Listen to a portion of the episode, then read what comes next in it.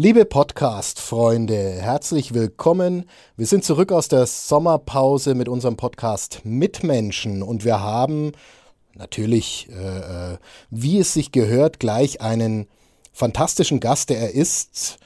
Ja, ist ein Urgestein, er ist ein Guru, er ist ein die graue Eminenz der fränkischen Poetry Slam Szene.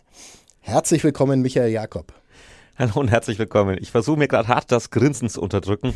Das hört sich, jeder einzelne Begriff hört sich so furchtbar alt an, als würde hier, als würde hier Gandalf sitzen. Dabei hatte ich gestern noch ein Gespräch mit einer guten Freundin, äh, wie, wie jung ich mich innerlich noch fühle. Aber jetzt, jetzt, jetzt hast du mich gerade richtig alt gemacht. Aber trotzdem, ich freue mich hier zu sein. Mitmenschen. Ein Podcast von nordbayern.de. Mit Menschen, die verändern, bewegen, unterhalten. Ich wollte dich natürlich nicht alt machen, sondern groß machen, aber weil du es schon sagst, wir haben den, den Gandalf der äh, fränkischen Poetry Slam Szene. Ich hatte schon alles, ich hatte schon alles. Papa Schlumpf der fränkischen Poetry Slam Szene, die Mutter Teresa der fränkischen Poetry Slam Szene, aber alles in alt, merke ich gerade. Du bist natürlich noch überhaupt nicht alt, du bist nur so lang schon dabei. Wie lang ungefähr? Ja, ich habe mit minus fünf Jahren angefangen, von daher bin ich jetzt, nein. Ähm, es werden tatsächlich äh, jetzt dann irgendwann demnächst 19 Jahre, mhm. dass ich Poetry Slam Also Und bist wie alt? Ah, ja. Hat man es verstanden? Ja, ja, ziemlich gut, gut. Das ist schön. Ähm, nein, ich äh, 22 Jahre Bühne tatsächlich mhm. und äh, Poetry Slam jetzt knapp 19 Jahre. Also mhm. damals, als es noch keiner kannte, hatte ich das schon irgendwie ausgegraben und dann in Franken zum Leben erweckt. Das ist äh, ein guter Punkt damals, als es noch keiner kannte. Ähm, ich denke und gehe davon aus, dass es die meisten mittlerweile kennen, aber ein bisschen äh, dieser, dieser äh, Faszination oder der äh, Essenz des Poetry Slams nahe kommen wollen wir natürlich. Und ich habe mir da einen nicht ganz ernst gemeinten geradezu böswilligen Angriff ausgedacht. Meine Vorurteile gegenüber Poetry Slam, ähm, meine gesammelten Vorurteile, mit denen ich dich konfrontiere und du darfst deine Kunst verteidigen. Poetry Slam ist wie Literatur, nur einfacher, weil im Programm, weil ein Programm nicht so durchdacht und ausgefeilt, so perfektioniert sein muss wie ein Buch da kann man gar nicht mal so groß widersprechen. Ähm, es ist natürlich einfacher, kurze Sachen zu schreiben. Äh, es ist aber auch teilweise schwierig innerhalb also beim, beim Poetry Slam hast du diese sieben Minuten, bei Meisterschaften oft noch weniger. In diesen fünf bis sieben Minuten etwas Abgeschlossenes zu erzählen, ist auch eine gewisse Kunst, ja. Ähm, aber prinzipiell, klar, in einem Roman, da stricke ich ewig. Und einen Text, wenn ich einen guten Einfall habe, schreibe ich den halt auch in drei, vier Stunden runter. Von daher kann man da gar nicht mal äh, widersprechen, aber es muss ja auch nicht schlecht sein, deswegen. Es geht noch weiter. Po äh, Poetry Slam ist wie Theater nur einfacher. Du siehst, wo ich hin will. Äh, weil man nur sprechen muss, nicht spielen und weil man sogar ablesen darf. ähm, da konnte ich jetzt knallhart. Beim Theater bin ich ganz, ganz selten alleine auf der Bühne und ich darf beim Theater mit allen möglichen Effekten arbeiten. Ich darf Licht einsetzen, Requisiten, Bühnenbilder, Verkleidungen. Das heißt, ich kann im Theater leichter etwas anderes spielen äh, beim Poetry Slam habe ich nur die Sprache und die muss ich beherrschen, um wirklich auch die Massen zu erreichen. Und da gehört dann auch ein bisschen was dazu. Poetry Slam ist wie Rapmusik nur einfacher, weil man sich nicht nach der Musik richten muss und es sich nicht reimen muss. Sagen wir mal so, ich kenne sehr viele Rap-Songs, die richten sich auch nicht nach der Musik und reimen sich auch nicht. Das Einzige, was, äh, was tatsächlich beim Poetry Slam einfacher ist, wir müssen nicht dauernd diese Schimpfwörter verwenden. Ja, das ist als, als Rapper oder Rapperin muss man das ja. Ich glaube, da, da gibt es irgend so eine kleine Klausel im, im Rapperinnen- und Rappervertrag. Ähm, und ja, es ist, es ist, es sind Überschneidungen tatsächlich zwischen diesen Genres. Also eigentlich auch zu allen anderen, die du bisher genannt hast. Ich bin gespannt, welche jetzt noch kommen. Ich, äh, ich freue mich auf Biathlon tatsächlich, ja. weil da, nein, mach weiter. Da, dazu hätte ich, also da hat mir die Kreativität dann gefehlt. Eins habe ich noch. Poetry Slam ist wie Comedy oder Kabarett. Nur einfacher, weil die Zuschauer nicht ständig auf eine Pointe warten. ähm, bei Kabarett stimme ich bis zu einem gewissen Grade zu. bei Comedy habe ich jetzt äh, wenig Gutes gesehen in den letzten ja, ich würde schon fast Jahrzehnten sagen. Also ich, ich bin ja noch aufgewachsen, also ich auch vorhin schon erwähnt, ich bin alt und äh, ich bin ja noch mit, mit Mittermeier aufgewachsen, als, als er erstmal bekannt wurde. Und das war eine ganz neue Sache irgendwie für die deutsche Szene, diese Stand-up-Comedy. Und äh, da war gefühlt schon, da haben die Leute fünf, sechs Mal pro Minute gelacht, weil da irgendwie immer was kam. Und äh, jetzt heute, wenn ich manchmal im Radio, wenn der Comedy-Star sonst wer angekündigt wird und der labert da eine Minute, denke ich mir bis zu Ende kommt da jetzt noch der Gag oder was, was macht der da gerade, ja? Ähm, bei Kabarett stimme ich zu, das ist teilweise auch wirklich ausgefeilter und noch viel feiner beobachtet. Ähm, aber Kabarett hat sein ganz spezielles Publikum. Mhm. Poetry Slam muss äh, mehrere Sparten ab abdecken, sage ich jetzt mal. Aber mit, mit Comedy werden wir tatsächlich auch nicht gerne verglichen. Wir haben natürlich Comedy-Elemente, ähm, sehen uns aber fast ein bisschen über Comedy. vom, vom Sprach- und auch tatsächlich vom Porngefühl. Also man sieht es tatsächlich auch, wenn man mal guckt, ähm, wer gewinnt die Kabarettpreise im Land. Das, jeden zweiten, jede zweite und jeden zweiten kenne ich davon persönlich, mhm. weil die irgendwie alle aus dieser Slam-Szene kommen, die haben es für sich als Spielwiese entdeckt, haben sich dadurch verfeinert und haben dann gesagt, so, jetzt bin ich da halt rausgewachsen und jetzt, jetzt, jetzt werde ich erwachsen und mache Kabarett. Ist es eine literarischere Form als, als Comedy? Das auf jeden Fall. Ich glaube, der Wortschatz ist insgesamt breiter und ähm, das, also um das auch, um jetzt auch mal Leute abzuholen, die es noch nie gesehen haben. Beim Poetry Slam kann ich, äh, habe ich alle Sparten, die du genannt hast ähm, alle Vergleiche, die du gebracht hast, haben einen wahren Kern tatsächlich, mhm. aber dafür kann Poetry Slam alles. Also wir können sogar Theater, obwohl wir nur das Textblatt haben. Also selbst da entstehen ja Bilder und Szenen auf der Bühne, oft auch nur vom inneren Auge. Und dadurch, dass es eben so in diese verschiedenen Richtungen geht, aber reduziert nur mit der Sprache und auch der Körpersprache, die gehört ja immer dazu, ähm, arbeitet, haben wir ähm, einfach alle Facetten. Und das, das Schöne, also das Schöne im Vergleich zu Comedy und Kabarett ist, wir müssen nicht lustig sein. Wir können und dürfen, aber wir müssen nicht. Und das nimmt so viel Druck raus, ähm, was bei so Comedy, also gerade auch Comedy-Wettbewerbe, wenn dann wirklich die, die Newcomerinnen und Newcomer da sind, man merkt schon, wie angespannt die sind und wie die zittern, kommt der Gag jetzt an oder nicht. Und beim Poetry Slam ist es wurscht. Und das, das nimmt so viel Druck raus und dadurch kannst du auch viel besser aufspielen. Also es ist schön, wenn nicht ein Knaller nach dem anderen kommen muss, ein Schenkelklopfer auf den anderen genau. folgt. Und du hast es ja perfekt gegen mich sozusagen umgedreht. Ihr seid sozusagen die, ähm, äh, die Alleskönner, die in allen, was habe ich jetzt, vier oder fünf äh, äh Genres äh, irgendwo schon auch zu Hause sind, aber oder, oder äh, Anleihen davon haben, aber eben ja, aus und, allem was beherrschen. Und eben auch noch Biathlon. Also das muss man erstmal. Ähm, Gibt es da schon erste Versuche? Fände ich spannend. Ähm, da gibt es ja, also ich weiß nicht, sowas wie Schachboxen oder sowas. Man könnte äh, Poetry Slam vielleicht ja auch mit so einer äh, äh ja, Sportart. Du wirst lachen, äh, Box Poetry Slams gab es durchaus ja, schon. Ja, ja. Die werden dann auch ganz klassisch im Boxring ausgetragen mit äh, Girls und Nummern Boys und als wie man halt auch so einen Boxkampf anmoderiert, wie man es aus Amerika kennt und dann wirklich diese Kombination äh, Poetry Slam und Boxen. Also tatsächlich, man haut sich dann auch auf die Ohren es, zwischendurch. Ich habe es bis jetzt noch nicht erlebt, dass es die Slammerinnen und Slammer selber machen. Äh, das war meistens gemixt mit echten Boxkämpfen, ah, also ja. mit Profis. Aber ich fände es noch spannender, dass das quasi die, die Verlierer dann nochmal die Handschuhe anziehen müssen. und wenn sie mit Worten nicht klarkommen, dann halt mit Fäusten, so wie auf der Straße auch. Ne? Wenn die Argumente ausgehen, muss man sich halt dann doch richtig prügeln. Das ich, also das ist eine sehr schöne. Also ähm, ich erhebe, ich erhebe, wer da, egal wer das jetzt hört, ich erhebe das Copyright. Das hat jetzt Michael Jakob erfunden, dieses Format, in diesem Moment. Sehr gut, ja. Und ich ähm, gebe mich gern mit der Rolle als, als sozusagen, als Muse, als Ideengeber zufrieden. Ich werde dich überall erwähnen. Wunderbar, wunderbar. Ja, perfekt. Ähm, das ja, fände ich auch ein sehr interessantes Format. Ähm, weil du gerade gesagt hast, es muss nicht immer witzig sein. Es muss nicht, ähm, es funktioniert nicht über eine Pointe nach der anderen. Ähm, ich, die Frage stelle ich gerne Künstlern, wenn ich sie hier habe. Ähm, Geht, geht, die, die, äh, geht es bei dir, geht deine Kunst darüber hinaus, ähm, Leute zu unterhalten?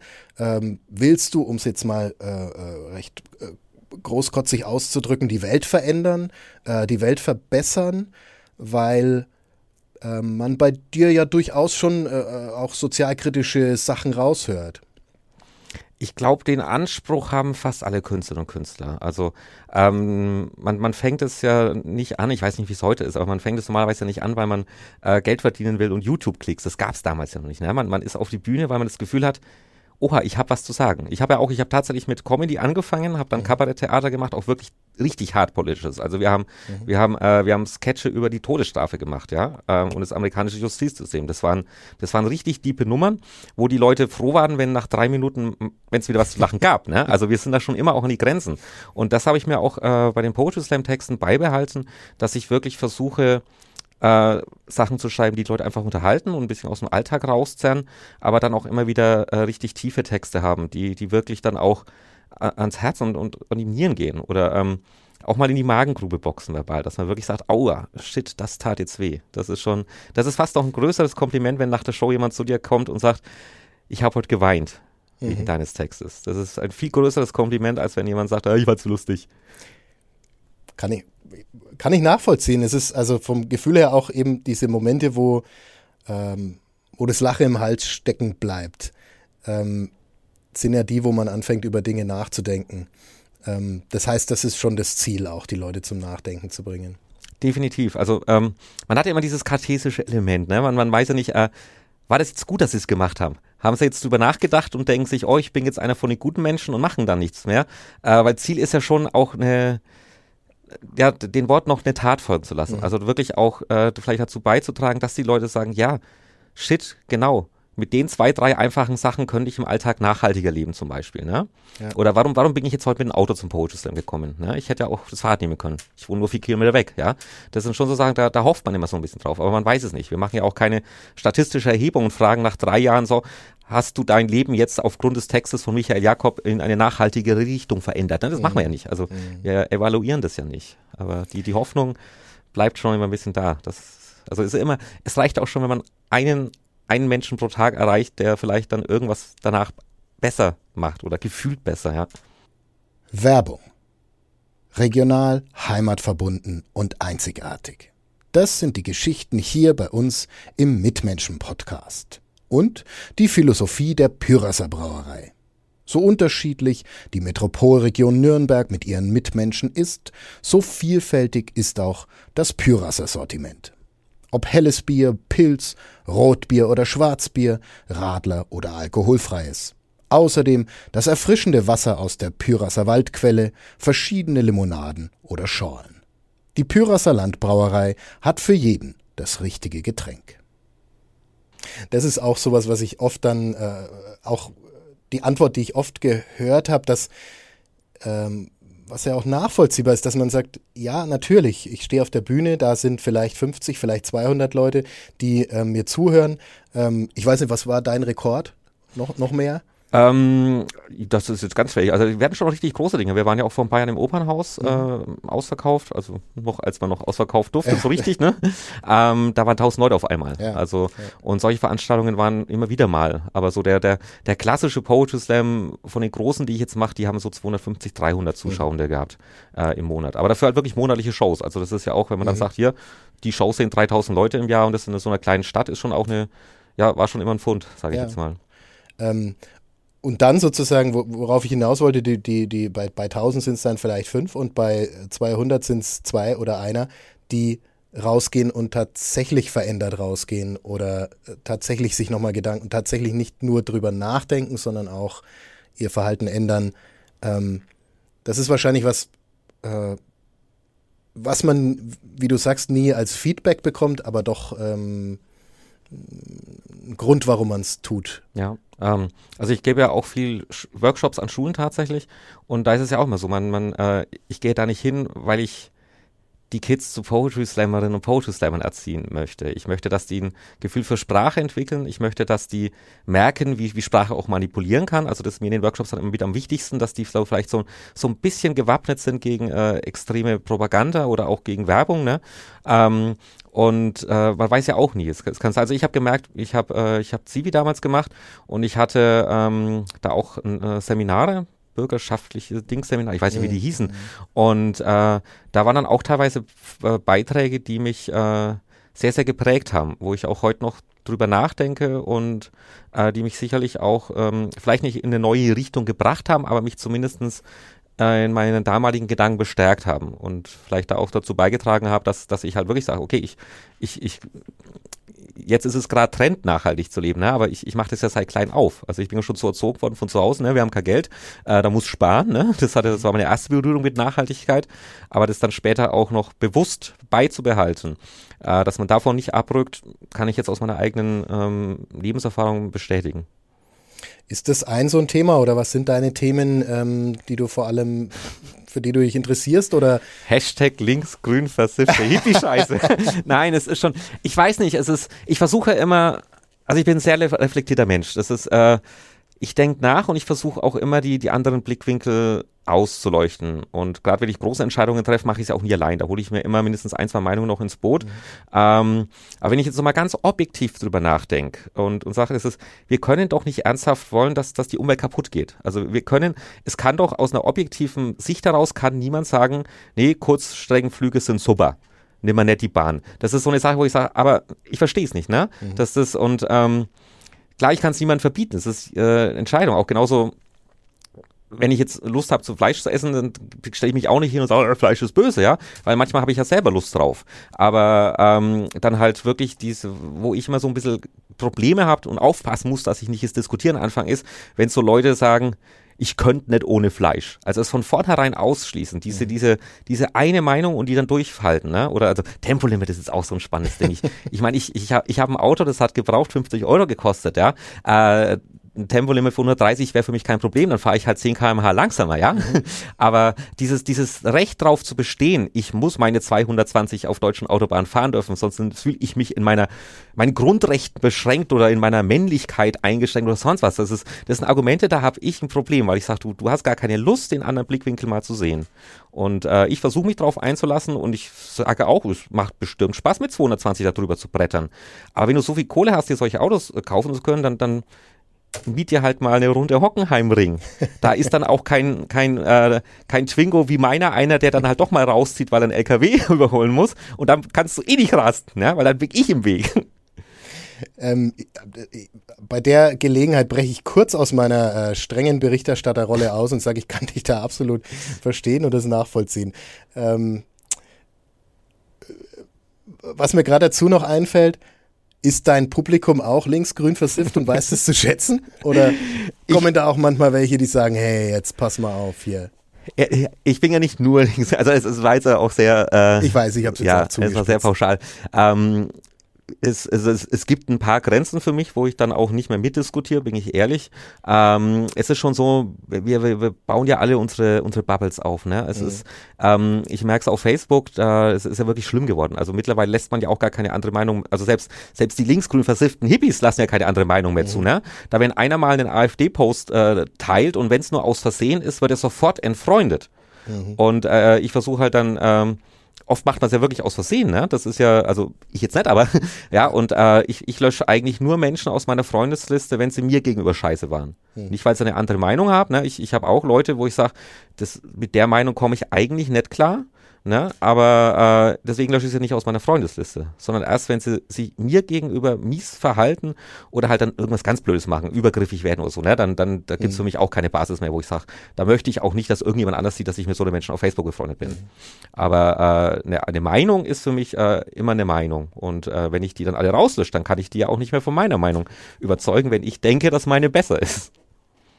Und, und ich finde auch so ein man sollte zumindest die Möglichkeit haben, auch äh, den Fehler einzugestehen mal ne? und, und nicht unten durch sein bei allen, äh, wenn man was falsch gemacht hat, obwohl man sagt, ich habe es falsch gemacht.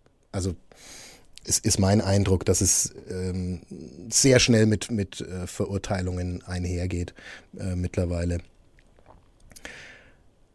Ja, wir wollen aber noch ein bisschen auch über dich reden. Wobei das ein spannendes Thema ist. Äh, können wir, da können wir vielleicht sogar noch mal einen, einen drei Stunden Überlänge Podcast draus machen. Ähm, Nur die, drei Stunden? die politische Diskussion. Ah, von mir aus auch fünf. Ähm, heute wird es nicht ganz so lang, aber trotzdem äh, natürlich äh, nachdem ich dich als den Guru angekündigt habe, der, muss ja auch mal angefangen haben. Ähm, hast du wahrscheinlich auch schon öfters erzählt, aber äh, schilder doch nochmal, wie du zum Poetry Slam gekommen bist, was so am Anfang für dich den Reiz ausgemacht hat. Ich habe es ja vorhin schon gesagt, ich äh, hatte vor Poetry Slam schon mit, mit Comedy, Theater und Kabarett mhm. äh, Bühnenerfahrung gemacht. Also das waren so fünf Jahre etwa. Mhm.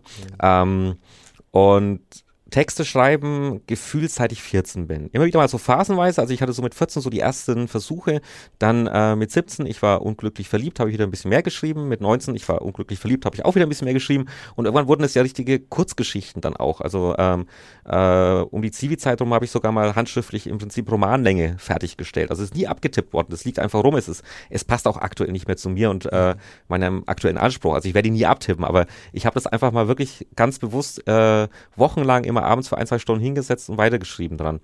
Ähm, und ich habe, äh, wie fast alle wahrscheinlich, äh, den Film Dead Poet Society gesehen. Und der Film hat mich beeindruckt. Und, der Club der toten Dichter. Ja, genau. Ähm, und der hat, äh, in, ich hatte das Gefühl, als ich diese Texte geschrieben habe damals, es müsste etwas geben, wie Club der Toten Dichter, aber Club der lebenden Dichter, wo, wo ich meine eigenen Texte vortrage und dann irgendwie ein Feedback bekomme oder irgendwas. Und dann habe ich äh, Ende 2002 meinen ersten Poetry Slam gesehen und bin raus und war wie erleuchtet, weil ich, weil ich gesagt habe, dass das ist das Format, was ich immer in mir getragen habe. Wieso, wieso habe ich es nicht einfach selber gemacht? Ne? Warum, warum bin ich nicht draufgekommen? Ja, nicht nur Feedback, wir lassen das bewerten, wir machen einen Wettkampf draus. Ne? Und das, das ist einfach so eine naheliegende Sache, weil ich eigentlich gedanklich schon ganz nah dran war. Und dann gab es es aber auch schon. Also ich hätte es ja trotzdem nicht erfunden drei Jahre vorher, weil das war ja mhm. schon da. Ähm, und habe dann aber an dem Abend für mich entschieden, ich, ich will das auch und zwar sowohl organisieren, aber auch mitmachen. Und äh, ja, vier Monate später habe ich dann meinen ersten Poetry Slam moderiert und fünf Monate später, also ein Monat nach dem ersten Moderierten, äh, habe ich dann meine erste Teilnahme gehabt und bin dann drei, ja, fast 20 Jahre dabei geblieben. Mhm.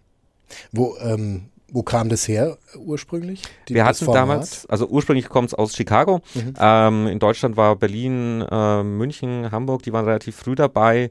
Ähm, da gibt es auch keine verlässlichen Quellen. Man munkelt so 95, 96 muss es gewesen sein.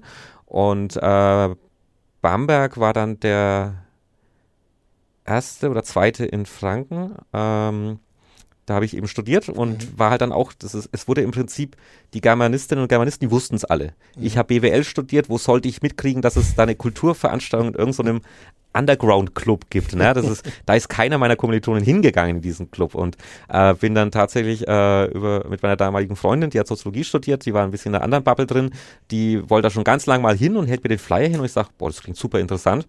Ähm, und da, dadurch habe ich das dann halt entdeckt und äh, damals war halt wirklich, also Bamberg, Erlangen, die sind noch übrig und Ansbach ist dann schon der drittälteste in Frank. Das war dann mein mhm. erster.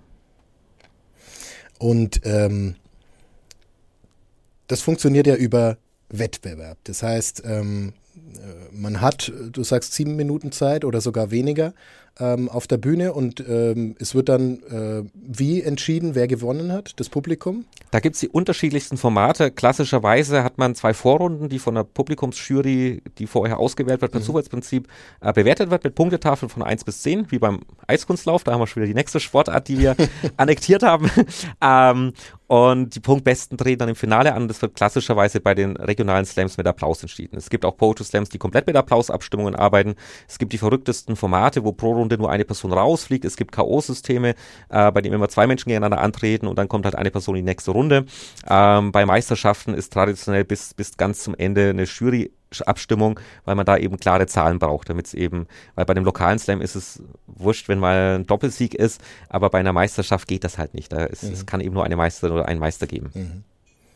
Und ähm, das heißt, man muss eigentlich zwei Bühnenprogramme dann mitbringen, mindestens. Genau, also man braucht für jeden Wettbewerb mindestens zwei Texte.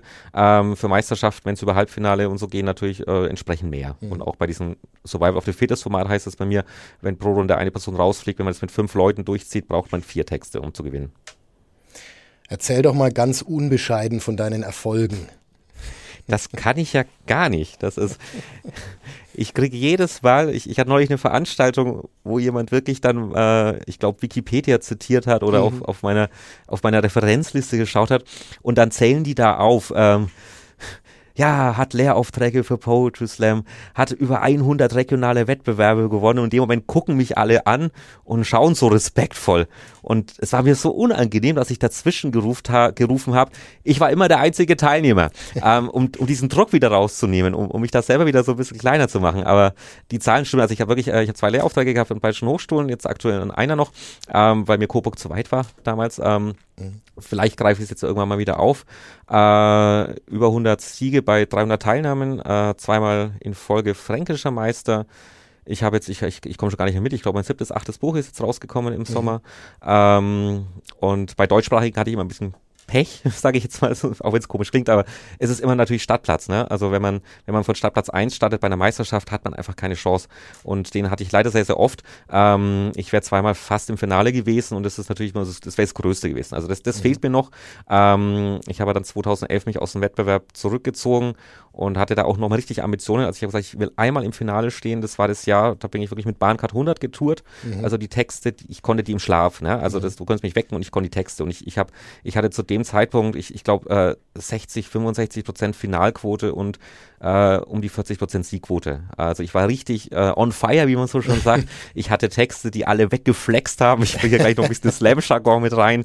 Äh, die Burner hatte ich halt in der Tasche, ja, ja, und hat halt dann wirklich wieder den absolut miesen Startplatz und bin dann auch wieder hauchzart um eine Position bin ich dann rausgeflogen aus der äh, schlechtesten Vorrunde, die, also äh, nicht schlecht von der Qualität, es, es war die mit die stärkste Vorrunde, die in meiner Meisterschaft war. Also da mhm. waren äh, ehemalige und zukünftige deutsche Meister mit drinnen ähm, lauter bekannte Leute, die mir jetzt aus dem Cover kennen. Das war wirklich, das war die härteste Vorrunde. Das einzige Problem war, die war im letzten Drecksclub ähm, untergebracht und parallel war das Team Halbfinale, das alle sehen wollten, mhm. weil da die ganz großen Namen waren. Und äh, dann sind wir vor 32 Menschen aufgetreten, also mhm. damals 2011, äh, vor Corona, vor 32 Menschen. Es war keine Stimmung in diesem mhm. Laden. Ähm, die Moderation war, damals durfte man noch rauchen innen. Mhm. Ähm, und das haben auch einige gemacht. Und die Moderatorin hat bei jedem dazwischen gesagt, soll jetzt bitte nicht mehr rauchen. Mich stört's. Ne? Also die hat dann einfach die, auch noch die Stimmung runtergedrückt mit ihren Zwischenmoderationen. Mhm. Und es hatte kein Mensch mehr Bock, auf diese Bühne zu gehen. Und es war halt wirklich so, die, die ersten drei sind halt, hat die schlechtesten Wertungen. Und, ähm, ist es dann so, dass die Wertung erst danach gemacht wird und die Leute sich immer an das erinnern, was gerade als letztes kam? Ja, oder? Also es ist, äh, ist immer, die Sache ist, also da, da, steckt so viel Psychologie mit drin bei diesen Punktevergaben mhm. auch. Äh, ich hatte ja über 1000 Veranstaltungen Zeit, es auch ein bisschen zu analysieren. ähm, es ist so, wenn die bei der ersten Wertung, wenn die direkt geholt wird, das habe ich auch schon vor, ich glaube vor 15 Jahren habe ich das eingeführt, dass die dass wir erst zwei Texte uns anhören und dann bewerten wir für die ersten zwei Texte. Und alle, die hier auf Tour waren, haben immer gesagt, boah, super, mhm. das, das, das, das, das verzerrt nicht so arg. Und es hat, es hat 13 Jahre gedauert, bis es irgendjemand mal nachgemacht hat. Ja? Mhm. Und dann auch bei einer Meisterschaft tatsächlich, bei einer U20-Meisterschaft wurde das das erste Mal nachgemacht. Ähm, und ich, ich habe es nicht verstanden, warum er das, ne? weil alle fanden es super. Es gab mhm. niemanden, der gesagt hat, das ist scheiße. Ja? Ähm, und es ist halt so, wie die erste Wertung mit, alleine abgeholt wird. Dann weißt du als Jury nicht, was du geben willst. Und der Text kann richtig, richtig gut sein. Also der kann eine gefühlte 10 von 10 sein, aber du gibst nicht mehr als eine 8 von einer 1, weil du nicht weißt, was kommt danach ja. ist. Und wenn der Text dann wirklich die 8 hat und der nächste ist ein gutes Stück schlechter, dann willst du aber auch nicht zu schlecht bewerten. Ne? Dann hältst du halt keine 5 hoch, sondern dann hältst du halt die 7 hoch. Und wenn der nächste dann wieder ein kleines bisschen besser ist als der davor, dann musst du da ja auch schon wieder die 8 geben. Auch wenn der meilenweit vom ersten Text entfernt ist. Und wenn er die achtmal steht und es kommt was, was noch besser ist, dann ist halt, ne, es schaukelt sich psychologisch hoch. Yeah. Und ähm, oft ist ja auch so, dass, dass, dass da muss ich die Szene auch selbst an die Nase fassen. Ähm, es gab halt auch Veranstaltungen, wo die Jury ausgebuht wurde, wenn es eine schlechte Wertung gibt. Mhm. Und das steigert sich natürlich am Ende auch hoch. Ne? Mhm. Wenn du irgendwie gefühlt hast, äh, ich, ich werde dauernd ausgebot, wenn ich eine 7 hochhalte, dann traust du dich irgendwann keine 7 mehr hochzuhalten. Und das sind wir auch ganz, ganz selber schuld, dass wir den Wettbewerb damit verzerrt haben. Das habe ich, wenn ich moderiert habe, nie gemacht. Ähm, aber das hat sich in einigen Regionen dann wirklich immer so hochgeschaukelt. Ähm, äh, dass das wirklich das so, ein, so, ein, ja, so, so eine Massenstimmung dann auch schon war. Und dann haben alle mitgemacht auch. Da sind wir selber schuld. Man sieht aber, dass du das durchaus damals mit, ähm, mit Ehrgeiz verfolgt hast, auch die, die Wettbewerbe. Ähm, und dann hast du aber aufgehört. Warum? Es wurde tatsächlich zu viel. Ähm, ich hatte in dem Jahr 2011 hatte ich 220 Auftritte und über 60 Workshops.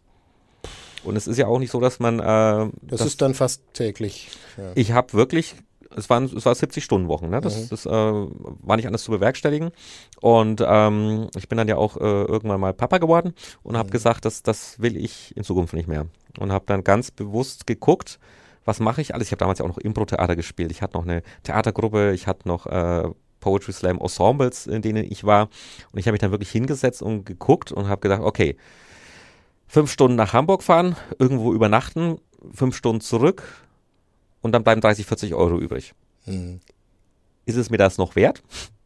Und wo machst du dann die Grenze? Ja, ja aber dem hast du auch nicht abgesagt und so habe ich gesagt, okay, habe es dann auch so angekündigt, ich mache jetzt ein Jahr Abschiedstour und habe mir dann tatsächlich die Bahncard 100 geholt für dieses Jahr, habe äh, allein in dem Jahr 100 äh, Wettbewerbe nochmal gemacht ähm, und habe dann das auch wirklich äh, durchgehalten. Also es gab zwei Sondersachen, die waren bezahlt, da sagt man dann halt auch, ne, das war dann halt so ein thematischer Slam für einen Chirurgenkongress. Und mhm. der war halt als Wettbewerb konzipiert, war ein Auftragstext, war gut bezahlt und dann sagst du halt, okay, für diese Sache machst du dann halt eine Ausnahme, aber ansonsten habe ich äh, immer brav widerstanden und äh, seit ja, im November werden es jetzt zehn Jahre, äh, zehn Jahre keinen, keinen normalen Wettbewerb mehr mitgemacht. Juckt's dich manchmal? Das, den, den, den Jungspunden zu zeigen? Jetzt mache ich dich schon wieder alt. Ja, es ist, es ist halt, es ist, man merkt schon, dass man, dass man äh, gefühlt immer öfter der Älteste auf der Bühne ist. Aha. Also das, das merkt man schon. Äh, es gibt ein paar andere Urgesteine, die sind einfach nochmal 10, 15 Jahre älter als ich, ja. Äh, so ist es nicht, aber die Masse ist jünger mittlerweile. Ne? Also die, der klassische Poetry Slammer, die klassische Poetry Slammerin hat noch keine Familie, studiert wahrscheinlich äh, mhm. gerade oder hat irgendeinen Job, der es zulässt, dass, dass man das am Wochenende machen kann. Ne? Und es sind halt traditionell die Leute, sag ich mal, zwischen ja, 20 und Anfang 30. Das, das ist so die Masse. Ähm, und da gibt es natürlich Auswüchse nach unten. Also es geht los mit natürlich, es gibt auch schon Elfjährige, die auf die Bühne äh, gehen. Ähm, und hört dann auf bei, ich weiß gar nicht, wie, wie, wie alt gerade äh, der, der, älteste Slam-Rekord ist, aber durchaus jenseits der 90. Da hat man auch schon ah, ja. Leute, die damit über 90 noch auf die Bühne gegangen sind. Guck an. Ja. Mhm. Und davon bin ich noch ein bisschen entfernt, fürs Protokoll. ähm, ich, da ich dir gegenüber sitze, das kann ich bestätigen. Ähm, äh, diese, diese, ja genau, wo, worauf wollte ich hinaus? Ähm, Wenn es ab und zu juckt, dann bleibst du aber trotzdem stark. Du fängst ja. nicht wieder an mit der Competition. Nee, das ist, also ich habe äh, ich hab, äh, vor ein paar Jahren äh, ab und zu mal dieses 5 gegen Michel-Format gemacht. Mhm. Das war, das war quasi im Prinzip ein Showformat, äh, bei dem ich in Einzelduellen gegen fünf andere antrete. Also ich habe fünf Texte gelesen, alle anderen jeweils einen und das haben wir dann ganz oft auch verknüpft mit Wohltätigkeitssachen, dass man einfach gesagt hat, hier, es gibt pro Duell 25, 50 Euro und ähm, äh, wir entscheiden danach, an wen das gespendet wird. Ähm, und das war dann immer Competition genug für ein Jahr wieder, ne? Weil das, du hast einfach fünf und du willst ja dann auch nicht, du willst auch nicht haushoch verlieren bei dem Format, ne? Das mhm. ist ja richtig peinlich. Ähm, und das, das haben wir jetzt aber auch schon lange nicht mehr gemacht. Dafür brauchst du nicht immer einen Anlass, ne? dass man sagt, wir machen jetzt mal wieder so ein 5 gegen Michel, weil das, das kann man halt auch nicht ständig machen, weil dann gehen mir irgendwann die Burner aus. Ist aber cool, erinnert mich an äh, ähm, Schachgroßmeister, die parallel fünf ja. Partien spielen oder sowas. Ähm, das ist dann die hohe Kunst. Ähm, wie du gesagt hast, ähm, du ähm, hast eine Familie das ist jetzt vielleicht eher das ein bisschen runterziehende Thema, aber natürlich auch ein Thema, was schwer zu umgehen ist. Äh, du bist Künstler, ähm, auch Solo-Selbstständiger, kann man das so sagen? Das mhm, ja, nicht ganz. Du siehst, wie ich gerade das Gesicht verzerre ja, bei dem Wort. Ja. Äh, Aber ja. Ich sage das Wort, weil es natürlich jetzt äh, öfters in den Medien, also bei uns auch ähm, vorgekommen ist, ähm, wo man das Gefühl hatte, manche Politiker wissen noch nicht mal genau, was das ist oder wie solche Menschen leben, äh, wo es jetzt um Corona-Hilfen ging. Aber ohne jetzt äh, Politiker-Bashing anfangen zu wollen, ähm, bist du gut durch die Zeit gekommen? Ähm, Überhaupt nicht. Mh. Das ist, ähm, die Branche wurde wirklich äh, am Anfang vergessen und die hat es auch jetzt immer noch am schwersten. Mhm. Ich habe heute ein äh, Interview mit dem Fitnessstudio-Betreiber gelesen, der hat gesagt, äh, 80 Prozent der Kunden haben sie wieder. Und das ist eine Zahl, da ist die Kulturbranche meilenweit entfernt. Das ist also wirklich meilenweit. Wir haben, wir haben Veranstaltungen, da, das sind nur noch 25 Prozent. Das heißt, es ist für uns günstiger, nicht zu veranstalten, als zu veranstalten gerade. Ja. Und das kommt bei der Masse noch nicht an, weil da heißt es ja immer, ihr dürft ja wieder. Ja, wir dürfen, wir können nicht. Wir können nicht. Die Leute sind noch nicht so weit, sich wieder innen reinzusetzen in Massen. Ne? Äh, kein Mensch blickt mehr durch, welche Regel gilt gerade. Das ist ja das Nächste, ja. Brauche ich da jetzt einen normalen Test? Brauche ich einen PCR-Test? Darf ich mit meiner Freundin hin, wenn sie woanders wohnt, weil wir sind ja dann kein Hausstand, sondern haben getrennte Adressen und ich habe jetzt keinen Bock mit meiner Freundin zu dem Slam zu gehen und dann sind da 1,50 Meter Abstand zwischen und ne? das sind lauter so Fragen und du, das ist ja auch teilweise von, von Stadt zu Stadt wieder anders. Ne? Es ist ja, äh, wir haben zwar jetzt diese bayernweite Regelungen, aber äh, vor Ort die Gesundheitsämter setzen das ja doch wieder unterschiedlich um. Also wir hatten jetzt im Sommer teilweise äh, im selben Landkreis unterschiedliche Bestimmungen in zwei verschiedenen Städten. Mhm. Und das ist, das ist auch für uns, das ist ein Aufwand. Wir arbeiten für jede Show aktuell dreimal so viel wie vorher dafür, dass im Schnitt noch ein Drittel des Publikums kommt. Das heißt, für jeden Gast den neunfachen Arbeitsaufwand. Und äh, ich meine, du hast es mitgekriegt. Ich habe letzte Woche unseren Termin verpasst. Ich bin ja heute zum Nachholtermin da, weil ich gerade so fertig war. Ich, ich war. ich war mir sicher an dem Tag, so, ich habe jetzt so viel gearbeitet, ich kann nicht mehr.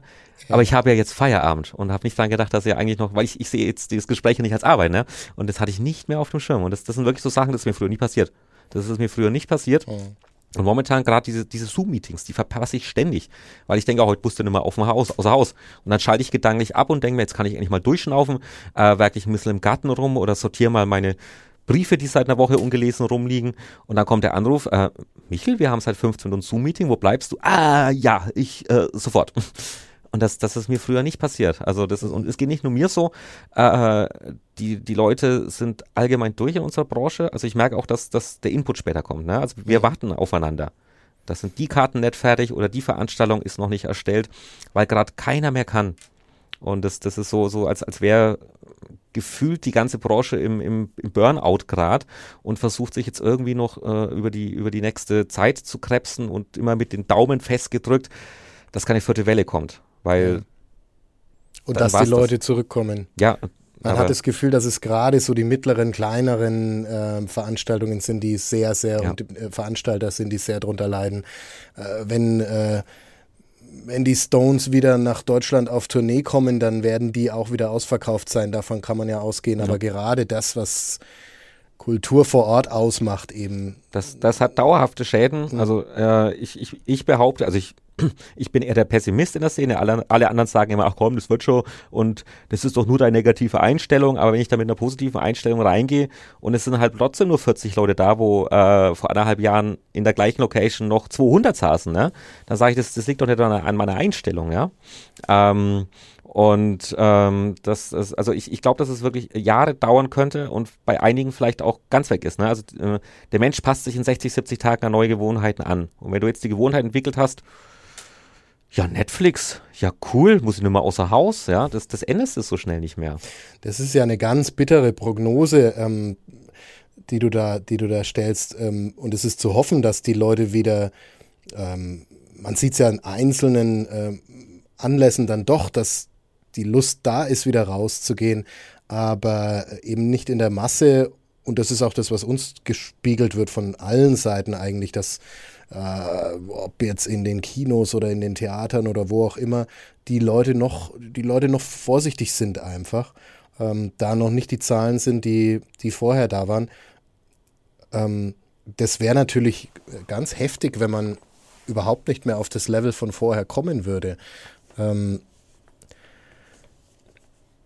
müsst ihr dann digitale Events anbieten? Kann man das? Ist das irgendwie äh, auch nur annähernd gleichwertig? Kann man damit Geld machen? Nee, das sind ja dann diese nee, Fragen. Nee, alles, nee, alles, nee, Entschuldigung. Das, das ist, wir haben es versucht, ne? Ähm, das hat am Anfang noch ganz gut geklappt. Mhm. Da waren dann auch wirklich in den Streams teilweise äh, 200, 300 Leute und man hat dann, man hat ja dann auch gesehen, wie viel zuschauen. Und dann hatte man schon das Gefühl, ja, ne, man hört zwar den Applaus nicht, aber die Leute sind dabei und das, das, das spielt sich ja dann doch innerlich wieder und auch wenn man dann so bei 270 Zuschauer ist, 280 und man dann so ein bisschen mitfiebert, dann mm. knacken wir noch die 300, ja. Das war dann schon was, aber das, äh, das ging total zurück und jetzt aktuell, es will niemand mehr irgendeine digitale Veranstaltung. Ja, und ähm, mhm.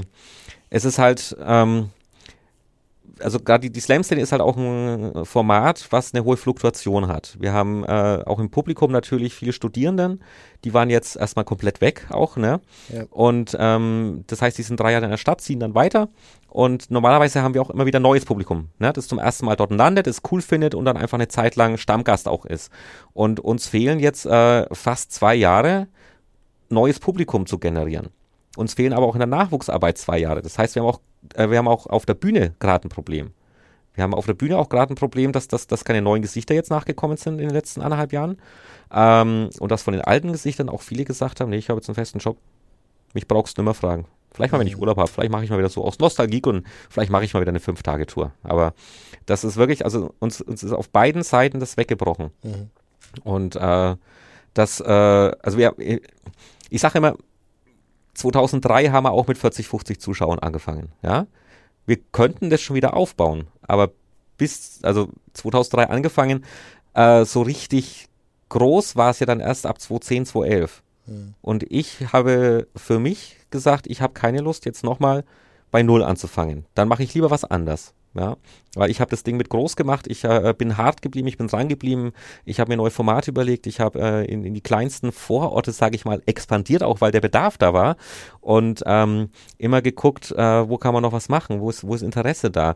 Ähm, und ähm, da ist so viel, so viel Arbeit. Und dann, dann wirklich an dem Level, wo man sagt, so jetzt jetzt habe ich alles. Jetzt, jetzt kann ich mal aussuchen, welchen Job nimmst du, welchen nicht mehr. Und dann plötzlich das nicht mehr zu haben und dann zu wissen, ich, ich müsste jetzt wieder sechs, sieben Jahre rein investieren, bis ich wieder an etwas zurückkomme, was ich dann schon mal hatte, das, das ist, weiß ich nicht. Da glaube ich, steckt man die Energie lieber, oder ich zumindest, ähm, ich kann es ja nicht verallgemeinern, ich stecke meine Energie dann lieber nochmal in ganz neue Projekte. Aber die Sache ist noch nicht durch. Ähm, du hast schon noch Hoffnung, dass du auch in der Schiene weiter erfolgreich Sachen machen kannst. Also ich sag mal, im, ideale Prognose wäre, ähm, es kommt keine Welle mehr in dem Sinn, weil äh, Impfungen und so weiter, es kommt keine furchtbare äh, äh, Variante mehr auf oder sowas. Die Leute kriegen nach und nach wieder Lust. Es wird jetzt ein Winter sein. Äh, es war jetzt eben, ich meine, Sommer kann man viel draußen noch machen, wo die Leute, glaube ich, äh, noch eher kommen. Aber im Winter wird sich dann zeigen, aber wenn es wieder geht, vielleicht, dass die Leute doch zurückkehren. Also ja, also ich, ich habe jetzt gesagt, ich warte den nächsten Sommer noch ab. Also ich, mhm. ich plane jetzt schon lieber für den Sommer. Ähm, und äh, wenn da, wenn da dann das Gefühl da ist, ja, da kommen wieder die Leute, dann kann man für den Herbst planen. Mhm. Aber wir hatten ja auch, äh, wir hatten ja auch dieses Jahr mit dem Sommer einfach so Pech. Wie viele mhm. schöne Tage gab es im Juli? Mhm. Ne? Und du kannst eine Veranstaltung äh, während einer Pandemie nicht spontan nach innen verlegen. Weil du hast im Hof Platz für 200 und innen rein, wo früher halt dann 180 reingepasst haben, durftest du im Sommer dann teilweise nur 30 Leute reinlassen. Ja. Also du konntest gar keine großen Veranstaltungen planen, weil du genau weißt, wenn es regnet, habe ich wieder drauf gezahlt. Ja. Und das ist das. Es ist viel abgesagt worden, es ist dann ja. viel tatsächlich ins Wasser gefallen. Ja. Ja. Naja gut, äh, da drücke ich natürlich die Daumen. Äh, es wäre ja wirklich sehr schade, wenn, ähm, ich sag mal, diese ganze, nicht nur Poetry Slam, sondern die ganze Kulturbranche, gerade die sehr rührigen und fleißigen und oft ehrenamtlichen Veranstalter, ähm, wenn da so viel wegbrechen würde. Aber gut, ähm, wir werden sehen, wie es weitergeht. Wie geht's bei dir weiter? Gibt es einen Plan B, falls es nicht klappt? Oder äh, dazu, ich habe ein bisschen natürlich recherchiert, du machst ja nicht nur jetzt Poetry Slam Veranstaltungen, du bist ähm, als Moderator unterwegs, Workshops hast du, hast du schon erwähnt, Kunst auch, äh, Bücher schreibst du. Ich habe gelesen, dass du auf äh, Trauungen auch sprichst. Ähm, viele Standbeine. Klingt wie, du fällst schon irgendwie weich. Oder das dachte ist das ich nicht eben auch. richtig. Das dachte ich eben auch. Also Kunst war jetzt wirklich erst so, so ein Hobbyprojekt, was ich jetzt mhm. dann auch äh, äh, während des letzten Lockdowns wieder für mich äh, entdeckt habe. Ich habe zehn Jahre lang nicht gemalt und jetzt habe ich wieder angefangen und ich glaube, es sind auch mal coole Werke rausgekommen, aber da keiner kennt mich als bildender Künstler. Mhm. Ne? Also wer sollte, also ich, ich habe schon ein paar Sachen verkauft, so ist es nicht, äh, weil man kennt mich ja trotzdem als Person. Aber das ist jetzt nicht so, dass ich davon leben könnte, wenn ich sage, ich gehe jetzt jedes Wochenende ins Atelier und komme dann mit drei Bildern fertig raus. Ja. Ähm, alles, was du aufgezählt hast, war während des letzten Lockdowns gestrichen. Ich durfte keine Trauungen durchführen, mhm. ich durfte keine Seminare, keine Workshops geben. Ich wurde nirgends als Moderator gebucht, für was denn auch. Und auch sämtliche Veranstaltungen, wo ich sonst als Künstler nochmal extern gebucht wurde, weil sie gesagt haben, hey, wir haben eine Tagung zum Thema, also wir haben es ja vorhin schon gesagt, Nachhaltigkeit ist so ein bisschen eins meiner Schwerpunktthemen. Ja. Äh, ich war jetzt äh, just letzte Woche drei Tage auf Nachhaltigkeitstagungen und äh, bin da jeden Tag aufgetreten, ähm, weil ich eben thematisch was dazu beitragen kann. Aber das, das war ja auch davor, das war, das war im Prinzip eineinhalb Jahre nichts und das ist alles ausgefallen. Und ähm, ich hatte massenhaft Monate, da, da kamen keine 100 Euro rein. Ne? Das war dann deshalb, mhm. ich habe ein paar Bücher übers Internet verkauft, wenn ich gebettelt habe, aber ansonsten nichts. Und die Förderungen sind ja auch, wie gesagt, wir wurden am Anfang vergessen, wir wurden dann sehr schnell wieder vergessen. Und äh, das, was aktuell ist, äh, ist ja auch äh, ja, eher, eher ein Gnadenbrot. Und mhm. es ist halt, also man hat uns einfach keine Perspektiven auch gegeben. Ja, es wurde ein, der Lockdown, der letzte Lockdown jetzt über den Winter, der wurde im Vier-Wochen-Rhythmus verlängert. Also du kannst irgendwann nicht mehr. Also ich habe von vornherein gesagt, ich plane nichts vor Mai und äh, war da auch wieder der Pessimist, ne, weil alle anderen haben dann vom November gleich in den Februar umverlegt. Und habe ich gesagt, ihr glaubt doch nicht ernsthaft dran. Und es wurde dann wieder abgesagt. Und das Beste ist, ne, die dann, die dann quasi aus dem ersten Lockdown in den zweiten verlegt haben, dann auf den Februar verlegt haben, dann auf den Mai verlegt haben in der Hoffnung, ja, Mai, da, da war es letztes Jahr auch besser. Und dann ging es in Bayern erst ab Mitte Juni los. Ne? Die haben viermal die gleiche Veranstaltung abgesagt. Und ich denke mir, ja, wie, wie viel Lust habt ihr denn noch? Ich verstehe euch nicht. Ne? Ich habe beim, hab beim zweiten Mal schon nicht mehr gekonnt, weil ich gesagt habe, jetzt für was soll ich noch planen? Ich, ich zauber das doch lieber neu aus dem Hut, wenn ich weiß, jetzt darf ich wieder. Weil die, diese, diese, diese Planungssicherheit zu haben. Ne? Wenn man einfach weiß, okay, es ist scheiße, aber ich kann planen, ist es immer noch besser, als wenn man nicht weiß, wie gut oder scheiße wird's. Wie gehst du damit um oder wie bist du damit umgegangen? Ich habe das erste Mal in meinem Leben jetzt ein festes Arbeitsverhältnis annehmen mhm. müssen. Ähm, äh, es ist ein super, also ich, ich bin. Das klingt jetzt hart, aber ja, es ist, ist es hart? Es ist, äh, ich habe eine also äh, ich bin, da bin ich weich gefallen. äh, ich bin Schwangerschaftsvertretung im Theater Salz und Pfeffer. Das heißt, ich mhm. bin, ich bin tatsächlich noch in der Kulturbranche tätig.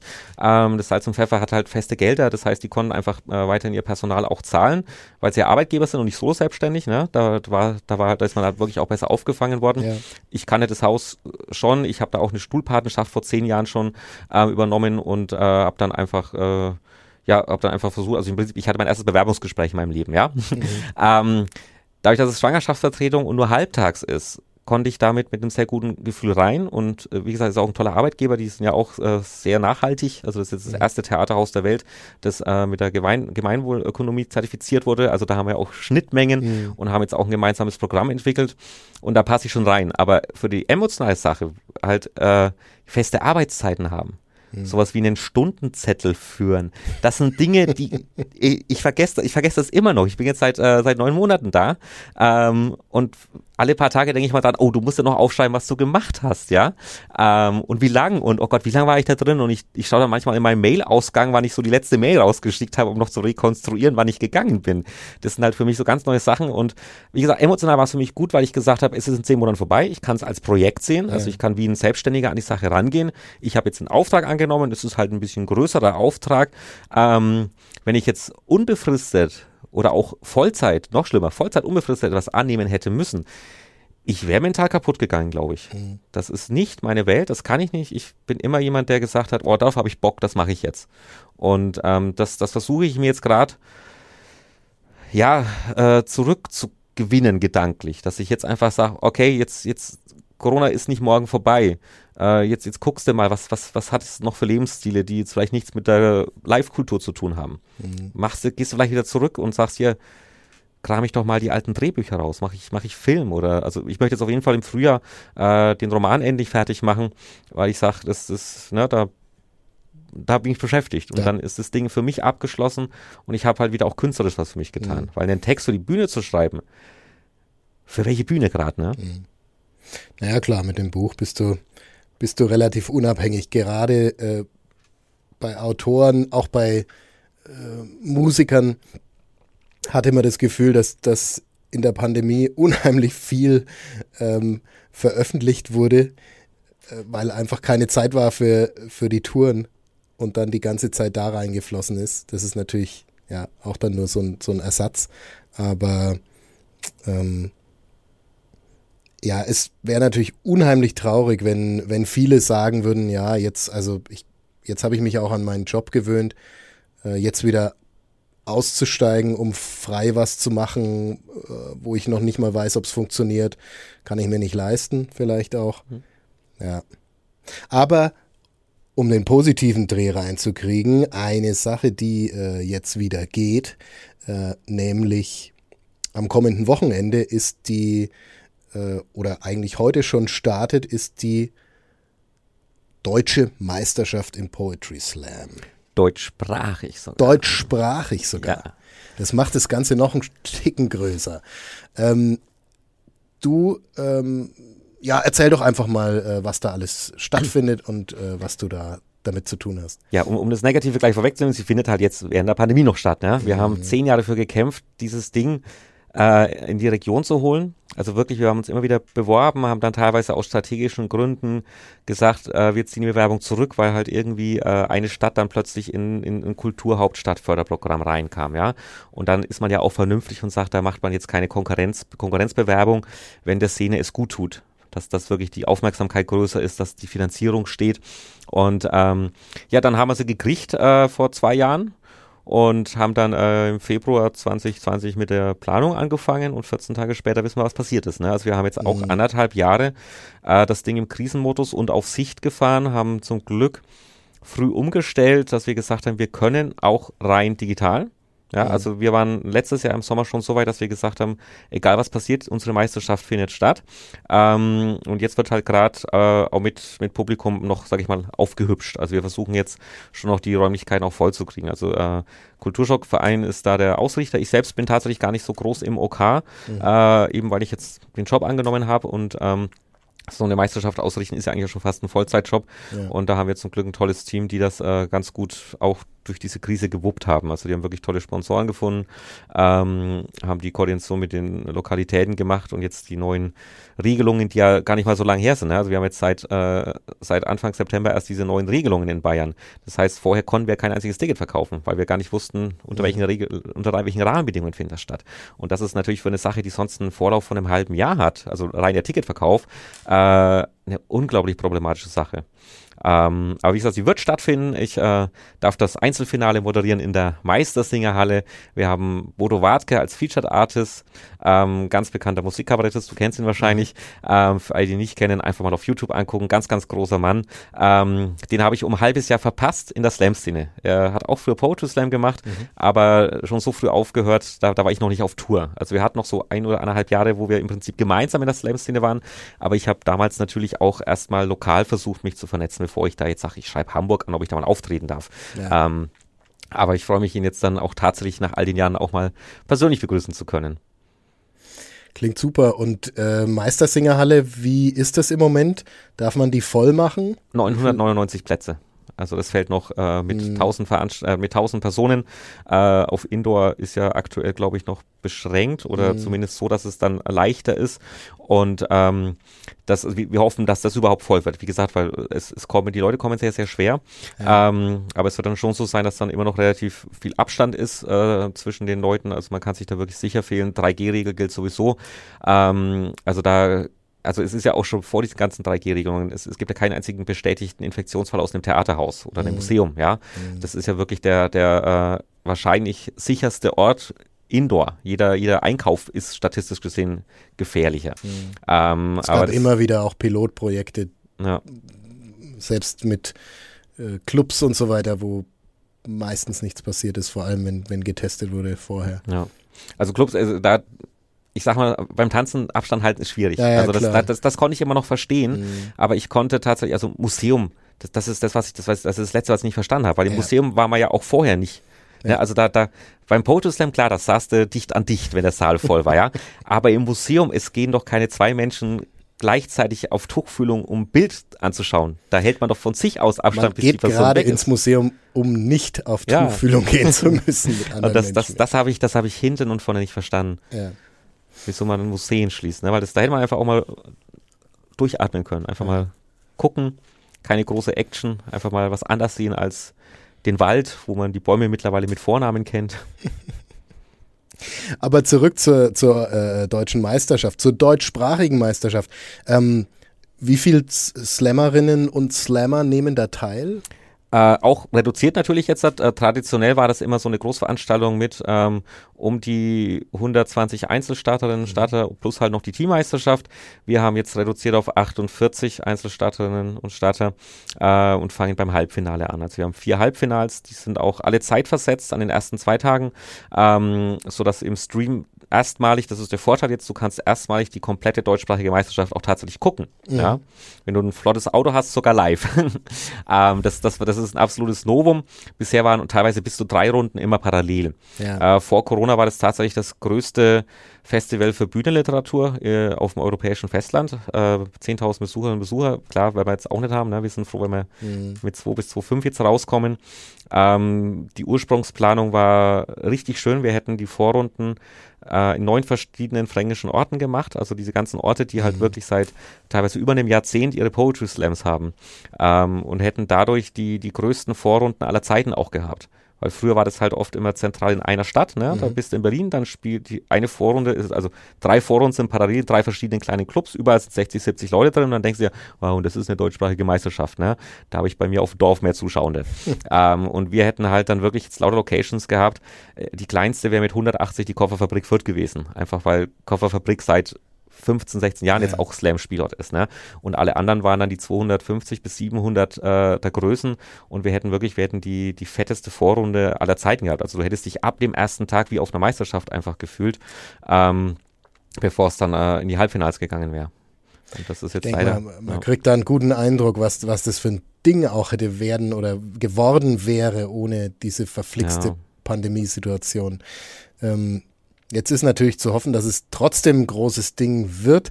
Ähm, was mich noch interessieren würde, der so gar nicht in der Szene drin ist, ähm, gibt es da Favoriten? Äh, wenn, wenn, also gibt es da Namen, auf die man wetten würde, wenn es darum geht, wer gewinnt? Oder ist das was, wo, wo man vorher selbst als Experte, der du bist, ähm, sagt, ah, pff, da kann alles passieren? Ist beides. Also, also ich dürfte jetzt eh keine Namen sagen, weil das wäre Wettbewerbsverzerrung. Ja. Äh, Fakt ist, äh, wir kommen jetzt nicht mehr vom Thema Corona weg. Äh, Fakt ist, wir, wir wissen jetzt nicht, was die Leute in den letzten anderthalb Jahren für Texte geschrieben haben. Wir mhm. wissen gerade nicht, wer hat, wer hat jetzt gerade irgendwas, was so am Puls der Zeit ist, äh, wo man sagt hier, die Nummer Das kann ja dann auch weg. als Thema natürlich vorkommen. Ne? Ja, wobei ich, ich denke, dass die meisten dieses Thema versuchen zu vermeiden. Mm, Man möchte auch das Publikum einfach mal mm. für diese anderthalb, zwei Stunden rausholen aus diesem Thema. Ähm, aber selbst, also selbst ich kann es nicht einschätzen. Wir haben jetzt auch äh, viele neue Namen, die wir, wo dann auch wir als Veranstalterinnen und Veranstalter sagen, auch noch nie gehört, ne? Aber die müssen ja auch ihren Platz irgendwie verdient haben. Es ist ja nicht so, dass man sich da bewirbt oder über ein Losverfahren äh, reinkommt, sondern äh, es nominieren ja die lokalen Slams und ganz viele kommen dann auch über die Landesmeisterschaften, die stattgefunden haben. Mhm. Also jeder, der irgendwie eine Landesmeisterschaft, Bayern, Slam, Baden-Württemberg Slam etc. gewonnen hat, hat ja automatisch einen Startplatz und die restlichen Startplätze sind dann halt äh, Österreich, Schweiz, äh, ich glaube Luxemburg, Liechtenstein, äh, prozentual so ein bisschen verteilt worden und die machen das dann wieder über die Landeslisten. Also es sind schon dann auch die besten Slammerinnen und Slammer des Landes, mhm. die jetzt da auftreten. Der Länder. Das bin ich auch schon falsch. Mhm. Also äh, klingt nach einem Spitzen-Event, Riesending. Ähm, Meistersingerhalle, 9. Oktober, Samstagabend. 20.30 Uhr, glaube ich. 20 Uhr im Internet nochmal bitte gucken und auch bitte die Tickets im Vorfeld sichern, äh, weil äh, 800 Leute in der Abendkasse schaffen wir mit Corona gar nicht. Also Jawohl. Tickets sichern, dann haben wir schon alle Daten und äh, dabei sein. Und wie gesagt, Bodo Wartke ist featured. Wer im Finale ist, weiß ich natürlich nicht, weil die müssen sich am Tag vorher erstmal qualifizieren. Ja. ja.